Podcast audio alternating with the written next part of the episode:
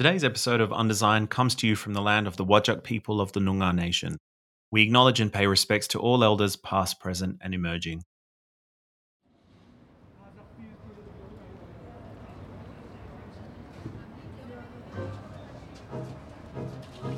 Have we started recording? Oh, cool. We're already recording anyway. Yeah. Cheeky boy. Hello, everyone, and welcome to Undesign. I'm your host, Costa, and thank you so much for joining me on this mammoth task to untangle the world's wicked problems and redesign new futures. I know firsthand that we can all bring something to these big challenges, so listen in and see where you fit in the solution as we go on to undesign tourism and travel. While we can see how COVID 19 has not been the great equalizer that some thought it would be, there is some aspect that we've all been affected by, which is travel and tourism. As a result of the world's nations closing their borders to each other in order to contain and control the virus, many of us have ourselves or know people who are now unable to be with loved ones, to celebrate, or to mourn loss together. We are also really seeing the tangible impacts of our own collective behavior as well. Countries like China and India's nitrogen dioxide emissions have decreased, and that's as a result of burning less fossil fuels. Venice's waters started to look cleaner due to the reduction in traffic in their canals. Are these changes evidence of a world that is finally healing itself from our overconsumption? While these environmental gains should be celebrated, though, there's a big shadow of a question that looms Is sustainable travel and tourism a zero sum game? Broadly defined as the economic, environmental, and cultural impacts of travel, now and into the future, it feels like whatever change you make in one of these aspects, there are unintended consequences on other aspects. So, for example, if we stop travel altogether, we adversely affect many millions of jobs in tourism dependent economies if destinations promote their sustainability practices, research shows that this actually stimulates more revenue and tourism. But what's the threshold of tourism before it becomes too much and actually undermines its own sustainable objectives? Joining us for today's episode of Undesign is Edmund Morris. Ed is a former economist with USAID and now CEO of Equator Analytics, a data driven analytics firm focused on this question of sustainable travel and tourism, which is now more relevant than ever. Ed really is the best value tour guide you could ask for in this conversation. He's at once a source of knowledge about the travel and tourism industry and a natural comedian full of anecdotes and weird metaphors to wrap your head around. And much like a world tour, Ed and I make a lot of stops in today's chat. We talk about the history of tourism and travel, paradox inherent in being sustainable in our efforts, and perhaps most surprisingly, we talk about the social value of travel. All of this leads us to set a new challenge for ourselves how can we, as everyday travelers, rewrite our own relationship with travel?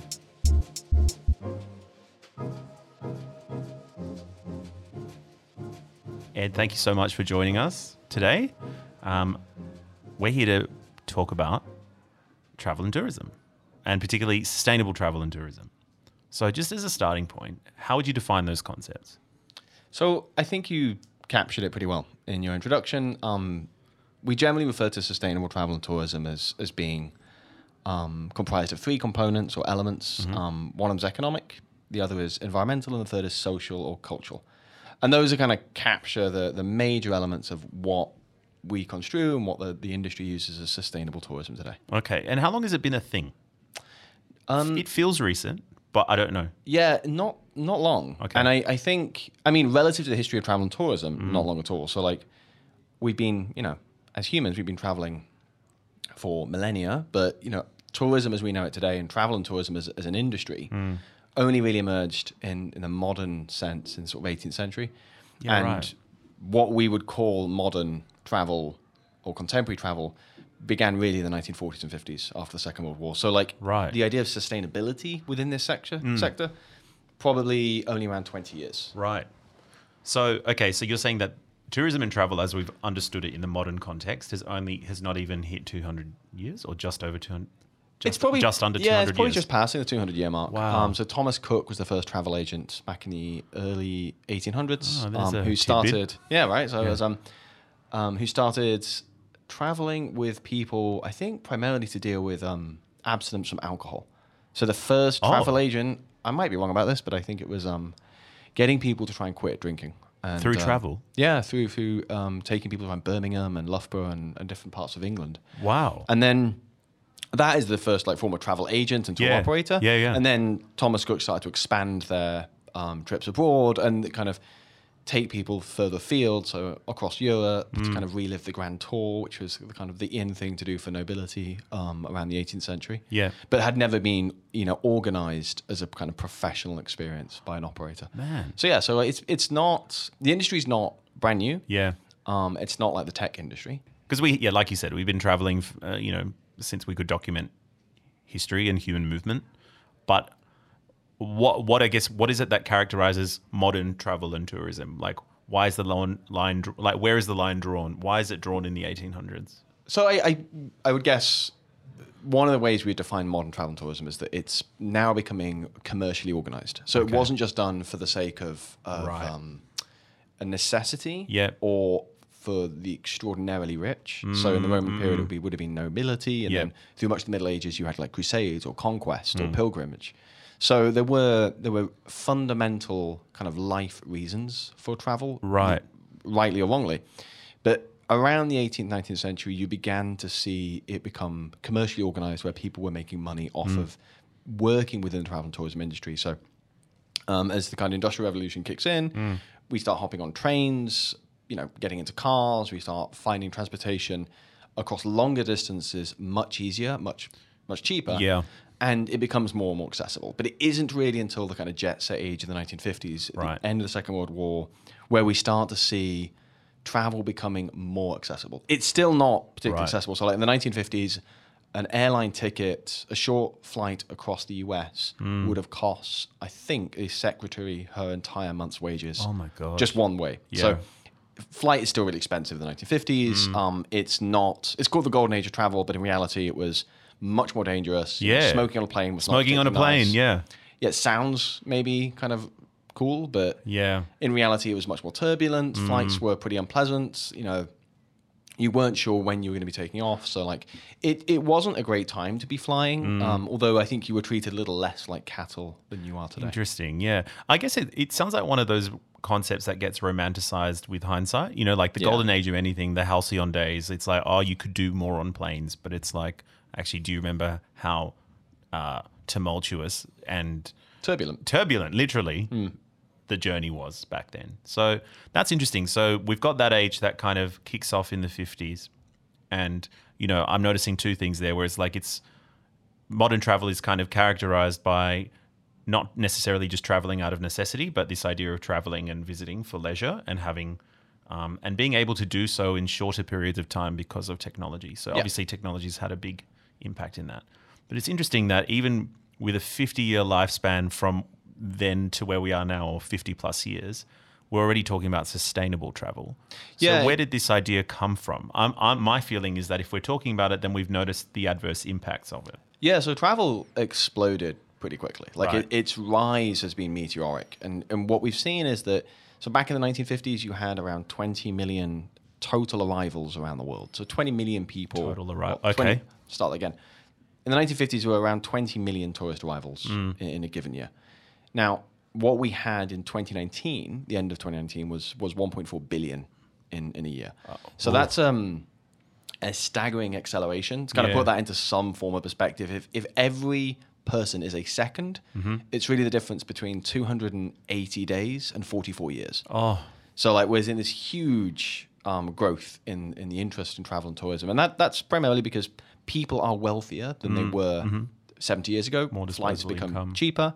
Um, infrastructure's improved, so you know it's easier to get around than it ever has been um, in the history of the world. So people are traveling a lot more, Mm. and as a result of that, over the last decade in particular, we've begun to see the strains of growth kick in. So we are no longer managing the numbers and the volume of people that we used to be able to Mm. Yep. because there were less of them. right. So, you know, you probably noticed airports got busier in the last 20 years. Yeah. That, that, you know, when you go to a tourist destination that you think is off the beaten path, there are still hundreds of people there, tens of thousands of Instagram photos of it. Hmm. You're not the, you're rarely the first person to visit a place. Yes. Um, or you rarely feel like you have the entire place to yourself. And that, that is because there are simply so many people traveling. Mm. There's so much more congestion. Um, and we haven't done a great job as the travel and tourism industry of, of actually preparing ourselves for the, the masses Right. as, as they take to the skies. I mean, I think some of the research my team did at Equator Analytics was we looked at how many people are in the sky at any given time. Right. And so, if the sky was a city Hmm. in the United States last year in 2019, um, there will have been around 2 million people up in the air at any given time, which, which makes the sky one of America's largest cities. Oh my gosh. So, like, there are a huge number of people, Yeah. or they were pre COVID, um, up in the air at any given point. And that, I think, is indicative of how difficult that is to manage. Yeah. You know, that's thousands of planes simultaneously crossing out. paths. If So- the sky was a city sounds like the title of a poem and poetry anthology or something like Yeah, or like a, a pretty terrible rock band album. But that's like that's a really staggering thought to think about 2 million people in the air at any given time. Is that have Yeah. I understood that correctly? Like Yeah. before COVID. Before COVID. So now it's plummeted. What does that look like right at this or you know in in the last year? What does that number look like? So I mean, you're seeing like flight flights to countries. It's probably the easier way of doing it. Is like how many arrivals are we seeing drop? We're Yep. seeing in most places around a between an 80 to 90 percent drop in arrivals. Wow. Which was the UNWTO's, the United Nations World Tourism Organization's worst for like their worst prediction. Right. So when they released their first models back in April, or their forecasts, should I say, um, their worst case scenario for them was an 80 percent collapse of Right. travel and tourism. We've seen worse than that now. So like we're Wow. almost living the worst case scenario um, with international borders shut, people not flying. Yes. And and yeah, the, the entire travel and tourism industry almost came to a standstill. but Oh my uh, but. Ironically, just a few months before um, COVID hit, the entire industry was talking about the crisis of there being too many people. Yeah, that we're right. not being sustainable. So like we've gone from one extreme to the other. Hmm. Um, and I, I think post COVID, we're going to see you know a relatively slow recovery. You know, Yeah. it's gonna, there's going to be latent demand, but it's still going to be three or four years where we're before we're getting back to 2019 levels. Right. But the question is, do we really want to go back to 2019? Is- Yeah. Is, that the pinnacle? It kind of sounds like that's a theme throughout the pandemic where we are used to a certain standard, which is quite demanding on resources or on people or on systems. And with COVID enforcing this pause, it's now given us time to reflect and be like, okay, what were we living at a level or a, a rate or just a rhythm that was too much to begin with? So you know, with this Im, like with this enforced pause on a lot of things, we're actually seeing some pretty adverse impacts, but we're also seeing some other sort of encouraging impacts, right? Like Yeah. you know, regen- like there have been numerous instances of the environment kind of sort of starting to heal itself at the moment, and you know, less concern about monuments being destroyed and and and things like that. So. It seems like there's this pretty delicate balance to to strike, right? Yeah, and I can actually make this more complicated. um, Right, okay. Which is that while we have seen marginal improvements in some ecosystems, Hmm. Yep. you know, so the, the one that's cited quite a lot is, you know, the waterways in Venice Yes. got better. Right. Um, or that you're seeing more wild animals in cities Yes. Suddenly appear. Now, that's true. Yep. But travel and tourism funds um, hundreds of millions of dollars worth or billions of dollars worth of um, conservation efforts around the world. Right. So without revenue secured Yeah. from the travel and tourism industry Hmm. in Kenya, for instance, um, in the, the land uh, of the Masai Mara, Yep. um, where you see huge, the world's, one of the world's largest nature reserves. Um, without the funds secured from that, who pays the landowners? Hmm. And then how do we make sure those landowners don't appropriate the land for other purposes? Right. So they need to make their money too. So, well, maybe they'll go into farming. So you might end up, if travel and tourism stalls for too long, Hmm. with an increase in poaching, an increase in, in Oh, attacks sure. I on didn't even think wildlife, about that. on the exploitation of land. So, you know, if land isn't being used for tourists or for conservation or for wildlife, well, the question is, well, what should we use it for? If you're the Hmm. government of Kenya and you need, you know, to create jobs for your people, Right. the question then begs, what should we do with the land? If there are Hmm. no tourists coming, we need to do something with it. So, okay, we'll farm it. We'll we'll exploit it for mining. Right. And that isn't just true of Kenya. This is true of Australia. It's true of the United Kingdom, Yeah. of, of the US. I mean, you saw Donald Trump's administration basically sanction the exploitation of, of Alaska's um, uh, natural resources for, for the sake of mining, for, for very short term gains. Right. And tourism is, is one of the barriers almost for um, for the prevention or helps Hmm. prevent the exploitation of some resources. So it's not as clear cut as Yeah, of course. Hmm. hey, the environment's better because we're not traveling to places. That may be true Hmm. um, in terms of like air quality and potentially water consumption. Right. But there are some pretty significant downsides as well. Interesting. I mean, I imagine that the even though we experienced uh, sort of border closures at, at sort of different rates, like the net impact of that obviously has resulted in less travel and stuff. But I imagine, like, while there's a collective impact, some economies and nations um, have been way more affected than others. Is that Yeah, massively. And right? so can you speak to that at all? Yeah, sure. So, like, if you take a country like Maldives, Okay. So Maldives, um, about 30 years ago, was considered to be a least developed country Yep. by the World Bank as their Right. classification, and that means they're they're among the poorest countries in the world. There's, I think, 28 of them, and all around you know early 30s. So, the Maldives decides to move heavily into tourism, Okay. and it builds its entire economic system on the revenue generated through tourists. Right. So it's establishing these stunning islands and these like turquoise waters, these Mm. beautiful corals, these wonderful hotel resorts Mm. where high-end paying tourists fly in, stay in the resorts, and fly out, and that becomes around seventy percent of their GDP. Right. So without those tourists, the Maldivian economy has collapsed by seventy percent. Gee whiz. So, and that's you know just one example of the islands, but the island nations, you know, Bahamas, Aruba, Hmm. um, Trinidad and Tobago, Jamaica, these are all dependent on on tourism, Right. Um, because they are very attractive destinations for tourists to go. Hmm. They've built certain tourism models that that depend on a volume, like a certain number of tourists visiting, in order to generate revenue. So. The, the crisis of COVID is huge Right. on, on many destinations. And sadly, it is the, some of the poorest destinations that are going to be hit hardest Hmm. by it as well. It's not, yes, France is the most traveled to destination in the world. They get about 80 million visitors a year, Okay. but that doesn't comprise the majority of the French economy. They Right. can depend on other sectors Right. to offset their losses in travel and tourism. Yes. The government can do um, support programs and financial assistance initiatives to help the tourism companies in France, Hmm. just as you can do that in Australia. But you cannot do that in countries like Jordan and Tunisia Right. or um, South Africa potentially, or you know some of the other poor countries like Fiji. Right. It's much harder for them to kind of give the financial assistance. Is that because of the resources they have at their disposal to do things yeah. like that? Right. Yeah, it's just they simply aren't, you know, they're not generating a significant enough GDP to be able to to give the assistance to their people or to the to the local businesses. So, you know, this this is a crisis of a magnitude we've never seen in the travel and tourism industry before. But Right. it isn't that, you know, once COVID is over, everything's going to go back to normal. Yeah. What's the balance we should be aiming for, do you think? Or, I mean, how, I guess the question I should have asked earlier was how do you even measure sustainability of travel at that global level? So, you know, we brought, we touched on these ideas that, yeah, there are environmental, economic, and cultural sort of dimensions. How, like, what are the what are the indicators of each of those aspects? Yeah, I think this is probably one of the most difficult questions in travel and tourism at the moment, Right. which is we don't we don't really know. Okay. Um, the industry has built, you know, sustainability sustainability indicators um, for destinations, and you know, those are ISO three seven one two three, I think. Okay. Um, but we don't have a very clear mandate for, for different cities, different you know tourism entities for how to be a sustainable entity. So the Marriott Group don't have a checklist of what it is to be perfectly sustainable. Got it. And one of the reasons we don't know that is because we don't measure a lot of the key aspects of sustainability. So, you know, Perth, Australia, where we mm. are now, Yeah.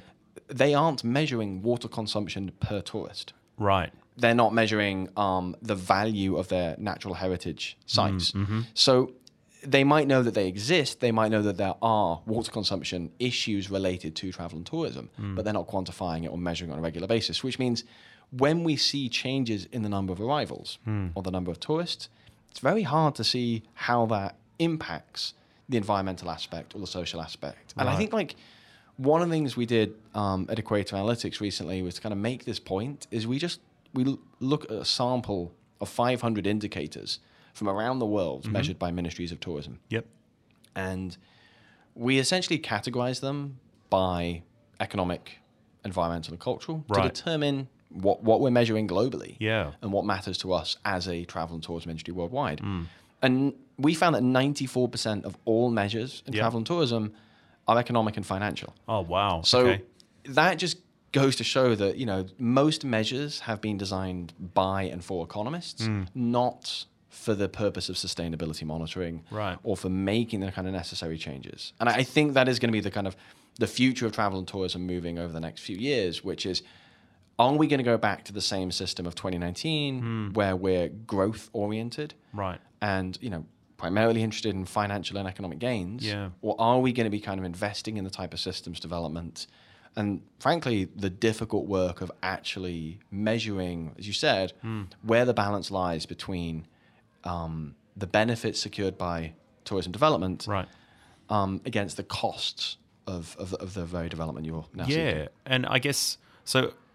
Is it fair to say that perhaps we're in the position we're in at the moment in travel and tourism because, like, for that very reason you outlined, being that the indicators of success, for a lack of a better word, or growth have been purely economic. So it's kind of there's no real threshold, like especially if we're supposedly operating in like a free market economy kind of global paradigm.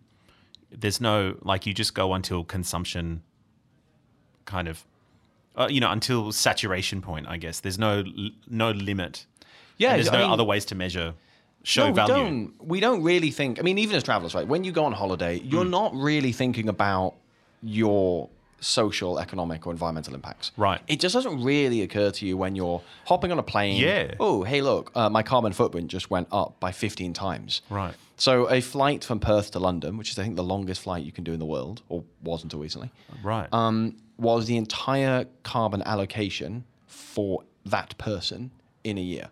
So you've used up all of your carbon emissions in one plane for that year for that year for per person per person. So so that means when I and that's an economy class ticket, by the way. That's not a business class Oh my ticket. gosh. So if you fly business class, you're using four times as much. oh my god Um, if you fly first class, I think it's something like 16 times as much. So it's if you're flying private planes, it's 32 times as much. So it you start to get a sense when you start to like break these numbers down of like how much flying and flight can impact the environment. Mm. But you're also not really conscious of like how our eating habits change. yeah So there's this uh, there's an expression we use a lot in travel and tourism, which is um, when in Rome. yep And what's ironic about that expression is that it comes from Saint Augustine, who's like Okay. a saint from the fourth century, who, in presumably in Latin, not in English, but he said, um, "When in Rome, do as the Romans do."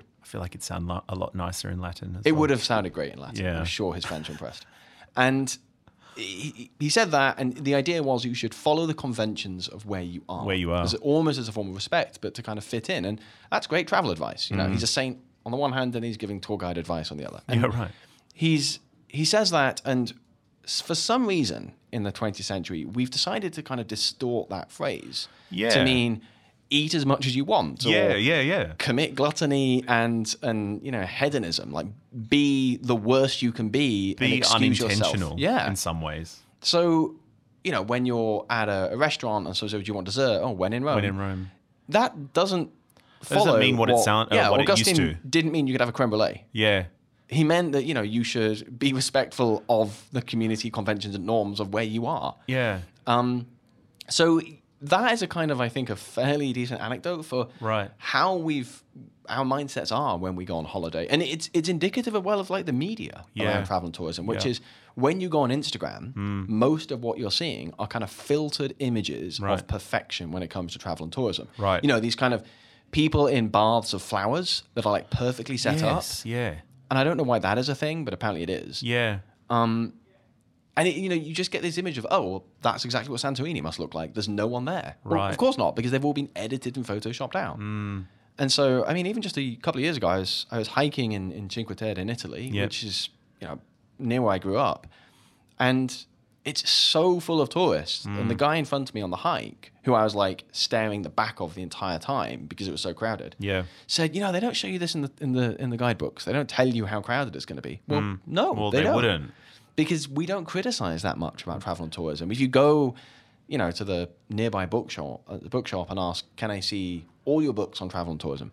I challenge you to find a book that really takes apart the industry and says, "Hey, here are all the things that are wrong." Right. And this destination here has all these problems with it. Interesting. We, we don't do that very much. Yeah. And the whole journalistic side of it that's problematic. Hmm. Um, but it's also that we don't really want to think of travel and tourism as being like big pharma Well, or big oil. Yeah, we, need a big travel big to, travel, to yeah. rally against, right? We don't like target it like we do. Yeah. Because it's it's escapism. It's a holiday for I was going to say because it's uh, I I would I would put forward that there is a tremendous social value that travel has, even just with people and with the relationships that we have. You know, kind of as you were alluding to before, like travel photos and stuff. Like they have a lot of social currency with people um, to to portray your life in a certain way. To I, I've noticed really that a lot of people's Instagrams that I am friends with, like their travel photos, yeah, will normally be of something we've seen before and just kind of as a, a stamp, a timestamp that says, hey, I was here at this time,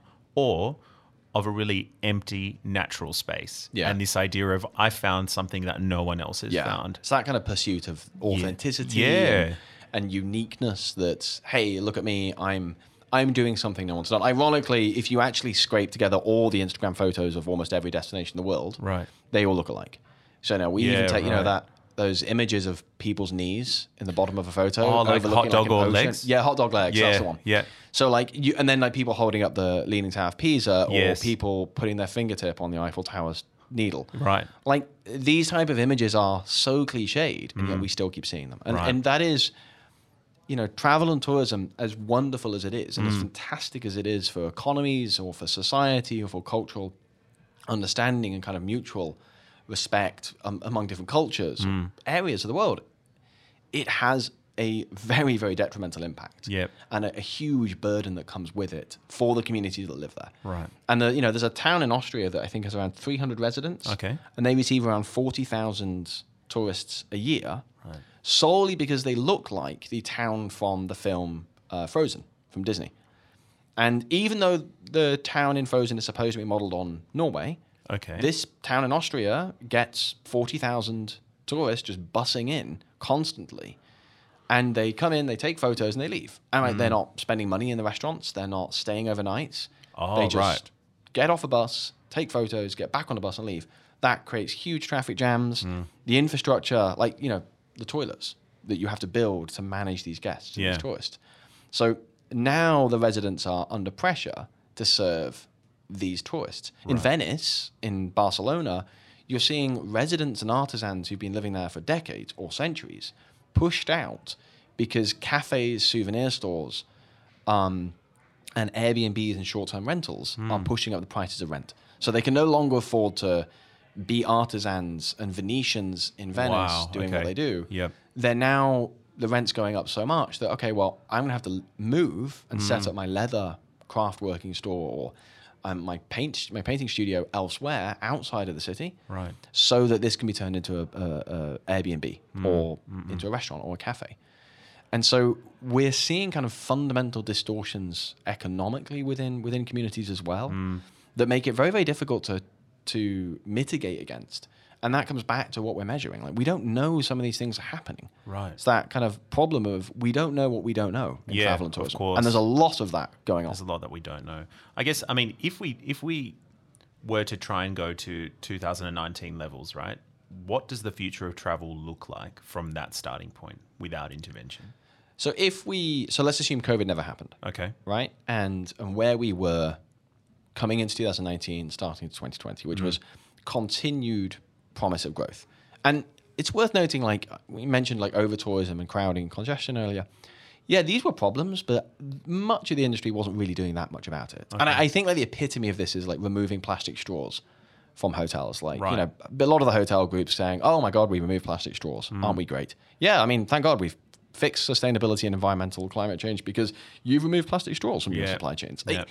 It is not a solution, and Mm. we still like as of 2020, we're still not investing in the kind of systems change Right. that we need to be. Even the world's like leading tourism destinations aren't doing enough, Mm. Okay. not even close to enough, on addressing the environmental, the social, and the economic impacts of of travel and tourism. Right. So we're not really making the changes up until 2019. We're talking about it. We're Hmm. Yep. Hmm. saying it's important to do, but you're not really seeing massive investment move in the right areas in the right direction. Right.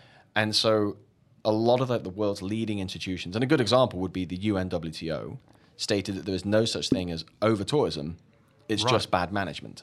Okay. And that implies that you can manage your way out of growth. That growth, unchecked, unrelenting, Mm. can always be managed. And I don't think that's true. Right. And a very, very clear case of, of where growth is taking us Mm. is if you look at something like the Mona Lisa. So it's the most famous painting in the world, Yep. in the most famous museum in the world, Yes.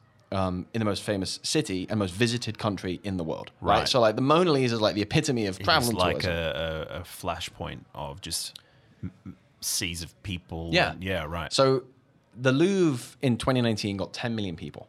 Okay. And 80% of them, according to a study by the Louvre, Hmm. visit because they want to see the Mona Lisa. Right, so that's eight Right. million people you have to get into the museum Right. to see the painting. okay. The painting is pretty small, right? So if you've ever seen the, Mo- the Mona Lisa, it's like one of the first reactions people give is, oh, it's It's smaller so than I thought it would be. Right. And you can't get particularly close to it because there's like a huge glass panel, Mm-hmm. then there's a one meter barrier, then two meter barrier. So you're pretty far away. And you can only really fit 16, 20 people around the Mona Lisa at any given time Mm. to see it. So how much time is there, therefore, for 20 people at any given moment to see the Mona Lisa? Well, 40 seconds. Mm. Right. That's how much time 20 people get to look at the Mona Lisa. Mona Lisa. Or if you want to go to 40 people, well, then you might get a minute. Okay. But when there's 40 people in front of you looking at a painting that small, you're going to be underwhelmed. Right. And so that's why in 2019, the British population, Hmm. um, and I think it was a, a survey by EasyJet, bizarrely, um, they said that the Mona Lisa was the world's most disappointing attraction. and like, how, so how does Leonardo, Leonardo da Vinci, like the genesis of modern portraiture, become voted the most disappointing. Disappointing. attraction in the world? And you know that that surpasses a boy urinating in Brussels. Like the, and, and so like right. that statue of a little kid Yeah, urinating in Brussels. that's right. is the Mona Lisa worse than that kid? Yeah. So it's it's shocking to me Hmm. how we can assume that management of that problem is going to fix it because the Mona Lisa and the Louvre Museum they can't do anything Yeah. about eight Well, million people wanting to see it. and There's also- only so much space and time in a day. And also the size of the Mona Lisa or Yeah. like the actual painting itself. Like you can't make it more than what it is. It's it's done. No, you, know? can't. And another example would be Everest, right? So Right. 2019 in May, May 23rd, there was a photo taken by, um, I think, a Nepalese uh, mountaineer called Nirmal Purja, Mm-hmm. Who I butchered his name, I'm sure, but he f- took a photograph of 300 people queuing at the summit of Everest Wow. in the death zone.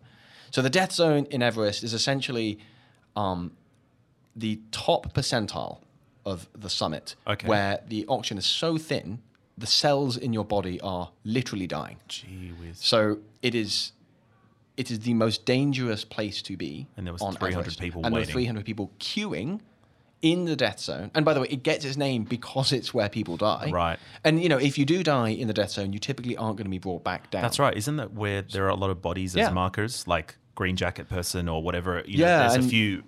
It, tragically, Oh. you know, you have these these awful deaths, and and you can't tell Hmm. these hikers. Well, why not summit K two or Mont Blanc? Right. or go somewhere else like Kilimanjaro because they're not interested in summiting the second largest or the fifth or the 83rd largest summit in the world. They want to summit Everest. So it's very difficult to manage that process because you can't summit Everest in the middle of winter. It's too dangerous. Right. So there's a small window in which the, the weather, the climate conditions are good enough to get to the top. And on that day that Nirmal Purja did it, um, it was the perfect conditions. So everyone went to summit at the same time. Right. And that year, some of these people had been waiting weeks to summit Everest Mm. to get that one day where they could do it. And as we're going to see like climate change kick in Yes. and natural disasters get worse, you're going to have this convergence of crises. You're Mm. going to have the the unrelenting growth, this like unstoppable force meeting the immovable object of climate change. Right. And they're going to smack into each other at extraordinary speed. And it will happen a lot sooner than we think. Mm. Right. We are as of 2019, we were not far from breaking point in many places. And I'll add to this, Hmm.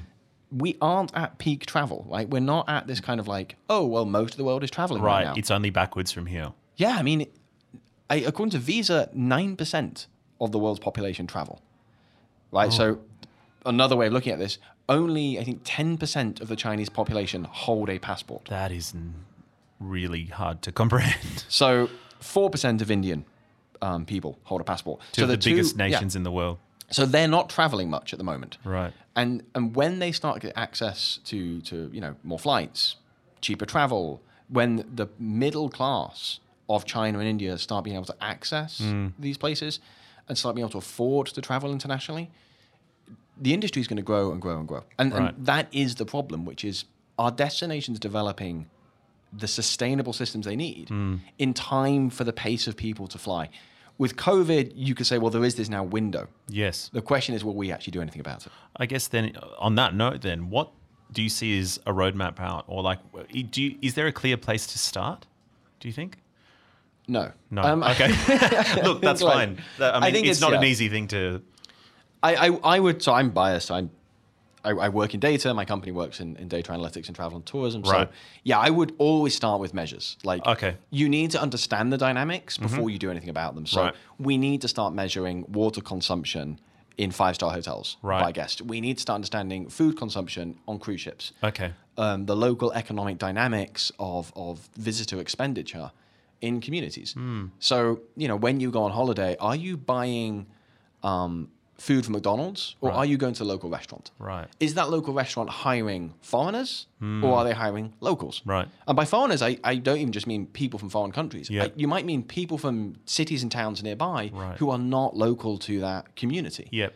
So that can also cause animosity. Hmm. Are we including kind of the social heritage of where we're at? I mean, here in Australia, are indigenous Aboriginal communities Yeah.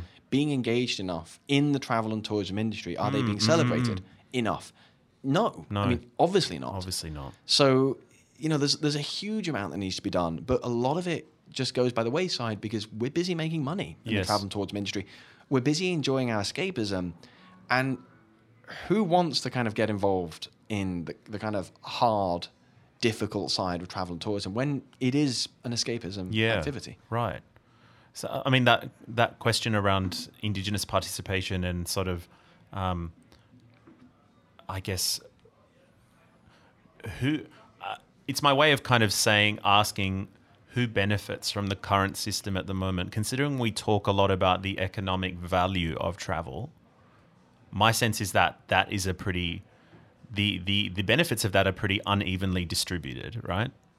Yeah, we don't we don't really know. Okay. So I Because we're not measuring it. Yeah, we're not measuring it. Right. So I think there's a lot of anecdotal um, examples in the industry at the moment of where both local communities and indigenous communities have benefited enormously from travel and tourism because it Okay. does get money into into areas where no other industry is going. I mean, Right. if you're working in working in kind of rural communities in um, let's say Jordan, for example, Hmm. and you you want to find economic activities to increase their livelihoods, their quality of life, help their children get access to education and mm. healthcare. Well, tourism is a fantastic way of getting money into a community Right. while maintaining their way of life. You know, you don't have to come in and train them all in financial services Yep. Or in coding. Mm. Move them to a major city so they can find employment elsewhere. Right. You tourism can help celebrate a community exactly as it is. You know, that kind of ethereal pursuit of authenticity that we Hmm. Were mentioning earlier. Right? Instagrammers looking for like the genuine like the original idea of when in rome where it's like Yeah. you do more as the locals do like you you kind of adapt to your local context Yeah. and And nurture you- that rather than try and introduce something new Exactly. Like Yeah, it's a little bit like you know Italy's done. Italy and France have done this very well in, Right. in almost celebrating the artisans of their countries. So whether they're wine producers or cheesemakers, Yeah, sure. or or cold cuts, like you can go visit uh, prosciutto factories Right. in Italy.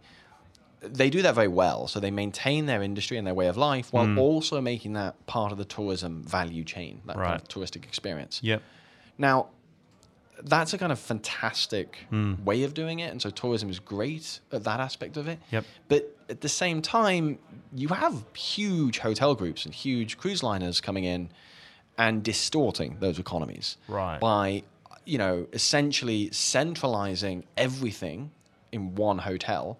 And in case of a cruise ship or Yeah, I resort, didn't even think of that, Or yeah. you can eat buffets. Where are they getting that food from? Chances are they're not getting it from nearby farmers. They're not getting it from artisans. They get it from industrial producers Right. because volume and economies of scale. You know, getting the cheapest possible unit at the lowest possible cost so that you can make more money off of that item. Mm-mm-mm. So when cruise ships stop in port in the Caribbean, for instance, typically, not always, but normally, they're not loading up food from each port like they visit. Local producers in no. each port, yeah. They get all their food from Miami. They put it on the boat, and then they the ship, and they boat all the way across the Caribbean. They eat all the food on the boat that was sourced from the United States. Right. So the Bahamian community are not getting those benefits as much as they could be. So now like everyone's are, bringing their own lunch. Exactly. And, and dumping it in their bins, in other lunch. people's bins. Yeah is is if you're not spending yeah. in your when you're on holiday mm. in the communities or you know with locals then yeah you, they're not getting the benefits of it. Right. So and the same goes for like taxation as well. As like mm. we have tourism taxes in almost every country in the world right. whether that's getting on and off a plane or visiting a museum. The question is are the revenues generated from taxation by government going back into the communities whose job it is to preserve to those be, sites? Right. And that one of the major problems of like heritage and cultural preservation for instance is money generated um, for major sites like Uluru, mm.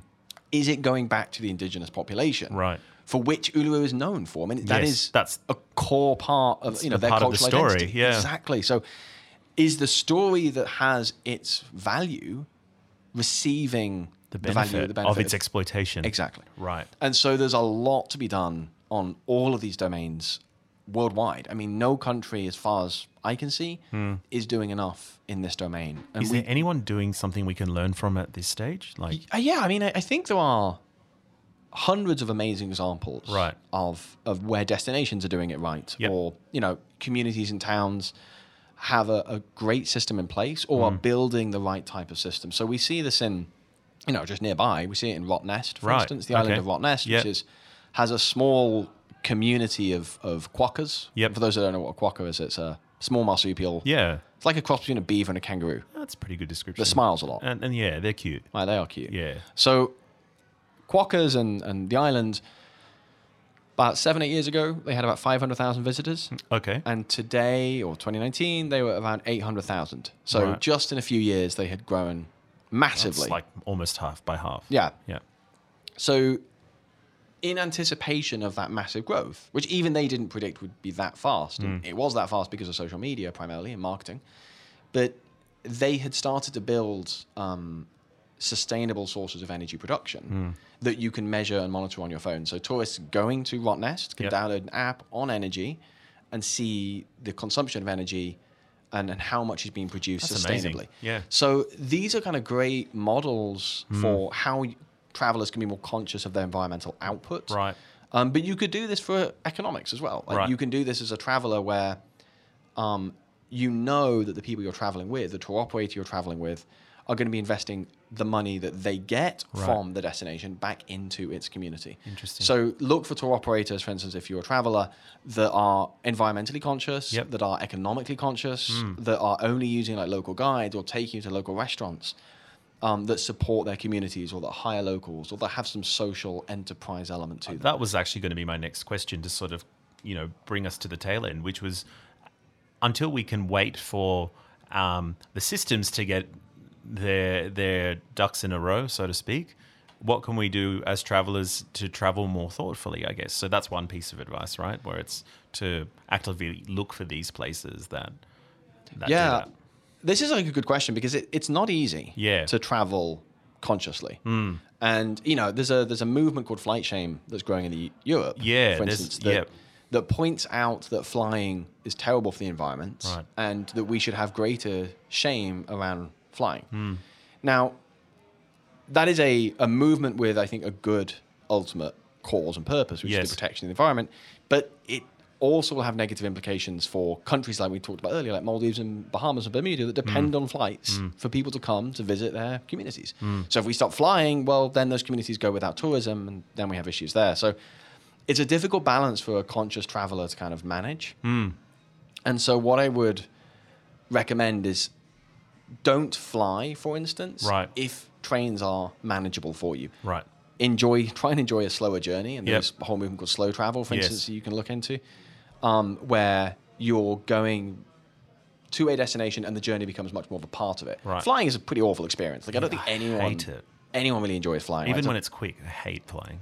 I think quick flight is almost the worst because you have to like spend longer in the airport going through security, Yeah. than you do in the It's air. actually the airport wait that makes me the most anxious, to be honest. Oh, it's awful. Yeah. And I think after COVID, it's going to get that is definitely something that's going to get even worse, which Right. is we're going to have a lot more health checks, Well, vaccination right. passports coming Yeah. in. So, yeah, it, it's going to be more difficult. You you know, it might be that in the future you won't be able to fly with a with a fever, that you will not be allowed Sure. to board a plane if Right. you're not feeling well. So there are still all these impacts we're yet to kind of grapple with at the Yeah. moment. Like it's still speculative at the moment. So, so the, to come back to the question of like what can travelers do to be more sustainable? Well, another thing is review hotels and operators or destinations for their environmental, social, or economic systems. Mm. Yep. So, if you go to a hotel and they are handing out small plastic bottles of water and they leave the air conditioning units on all day long, Right. review them for that. Yeah. Like make give them lower stars Mm. and make sure they know in their review that this is something that matters to you Mm. and matters to other travelers as well because hotels, you know, they live and die by reviews. If, Yes. If it's like an Amazon, if you find a, an, a product on Amazon at two star, you're not going to buy it. Or you're probably not going to buy it. Yeah. The same with hotels. If you hotel gets a lot of bad reviews, Yeah. they're going to have to do something about Well, that. you know, people and businesses pay for reviews for a reason sometimes, Yeah. like for better and for oh, well, you know, it's not a great practice, but we know that it exists, right? Yeah. So obviously they mean something. They carry Absolutely. a lot of value. So yeah, why not hit them where it matters and you can also ask if it matters to you as a person? Exactly. You can also ask TripAdvisor, Booking.com, like the Right. big review or booking agencies, to start including environmental Yeah. filters. So I only want to stay at a hotel that is energy efficient Yep. and follows certain protocols and you know follows guidelines I mean, set potentially by international in- organizations. That's a really good point, and potentially you could, inv- uh, you know, add a filter regarding sort of. Um, Kind of like about that sort of cultural preservation aspect of it, or like Yeah. you know where how it engages with lo- you know any visible engagement with local businesses or something like that. You know where it's like, uh, you know, like f- yeah, trying to find hotels that yeah source from local providers, have tour guides that take you to local destinations and local restaurants and and, and stuff like I that. I mean, the, those are normally the better, better hotels, better experiences as Yeah, well. Like, I mean, oh, if, for sure. If travel and tourism is ultimately the you know the experience you're seeking, Mm. and you want to kind of benefit from being on holiday, not so you can take an Instagram photo, Yes. but to actually engage with with a local community Mm. or to kind of get in touch with a culture and heritage you, you didn't know existed or Mm. an ecosystem you were unfamiliar with, then what I would always recommend is is make sure you're making choices based on on operators, entities that are going to give you that experience, and Mm. then review them positively for it. You know, give them the support that they need. Um, because that's going to encourage them to do better and it's going to encourage their competition Yep. to kind of match their standards and, and ethics as well. So there's quite a lot of power you have as a traveler Hmm. to to do these type of things, but it's not it's, not not, straightforward. It's certainly not going to happen overnight. Yeah, and I guess just as a closing thought, what it sounds like to me, and I'm, I'm a bit biased because I, I look a lot at social narratives, is we do need to renegotiate what the value of travel is on a story level. Yeah, you know, for sure. What it means uh, with social currency with others, or what it means to travel. Like, how can we use the data once we figure out what we're actually measuring to tell more stories of travel that encourage people to travel in a particular way or to see travel in Yeah. a different way. Yeah, and I, I Do you think that's a fair Yeah, and I think data is going to be critical here. It's, Right, We're, okay. we're way behind in travel tourism Sure. compared to other industries. We are. we know enough to actually tell those stories probably Yeah. Uh, like tell those yeah i guess to tell those stories properly we know enough we don't need too much data but you know people are always wanting some sort of assurance that oh i guess i i, I come from a particular discipline where people want to see the real world reflected back in whatever story they're consuming you know Mm-hmm. so i guess data is one way to do that but you're right like it's not the it's not the we can also just re- rely on people's experience and being authentic and credible about what they're talking Yeah, I about. actually think we need a kind of combination of both. Yeah. And you need the storytelling aspects, but you also need to kind of validate what you're doing, and destinations and governments need to know that certain systems are working and some aren't. Mm. Great. And we need to invest more in that. Fantastic. Well, Ed, we could talk forever about this topic because it's so immense. So I really appreciate your time that you've given us to even get this far into it. Uh, for those that might want to find more of your work, where can they find you? Yeah, we're at um, www.equatoranalytics.com. Okay. Um, you can we're on LinkedIn, Instagram. You can check us out. We put out articles every couple of weeks, kind of deep dives into random aspects of travel and tourism. and they look really nice as well. Oh, thank you. Yeah, That's I really like them. But um, yeah, great. Thank you so much for your time. Thank you. Thanks for having me. It's And been hopefully fun. we'll do this again. Yeah, yeah, I hope so. All right. Thank you. You have been listening to Undesign, a series of conversations about the big issues that matter to all of us. Undesign is made possible by the wonderful team at Draw History, and if you want to learn more about each guest or each topic, we have curated a suite of resources and reflections for you on our Undesign page at www.drawhistory.com. Thank you to the talented Jimmy Linville for editing and mixing our audio. Special thank you to our guest for joining us and showing us how important we all are in redesigning our world's futures. And last but not least, a huge thank you to you, our dear listeners, for joining us on this journey of discovery and hope. The future needs you. Make sure you stay on the journey with us by subscribing to Undesign on Apple, Spotify, and wherever else podcasts are available.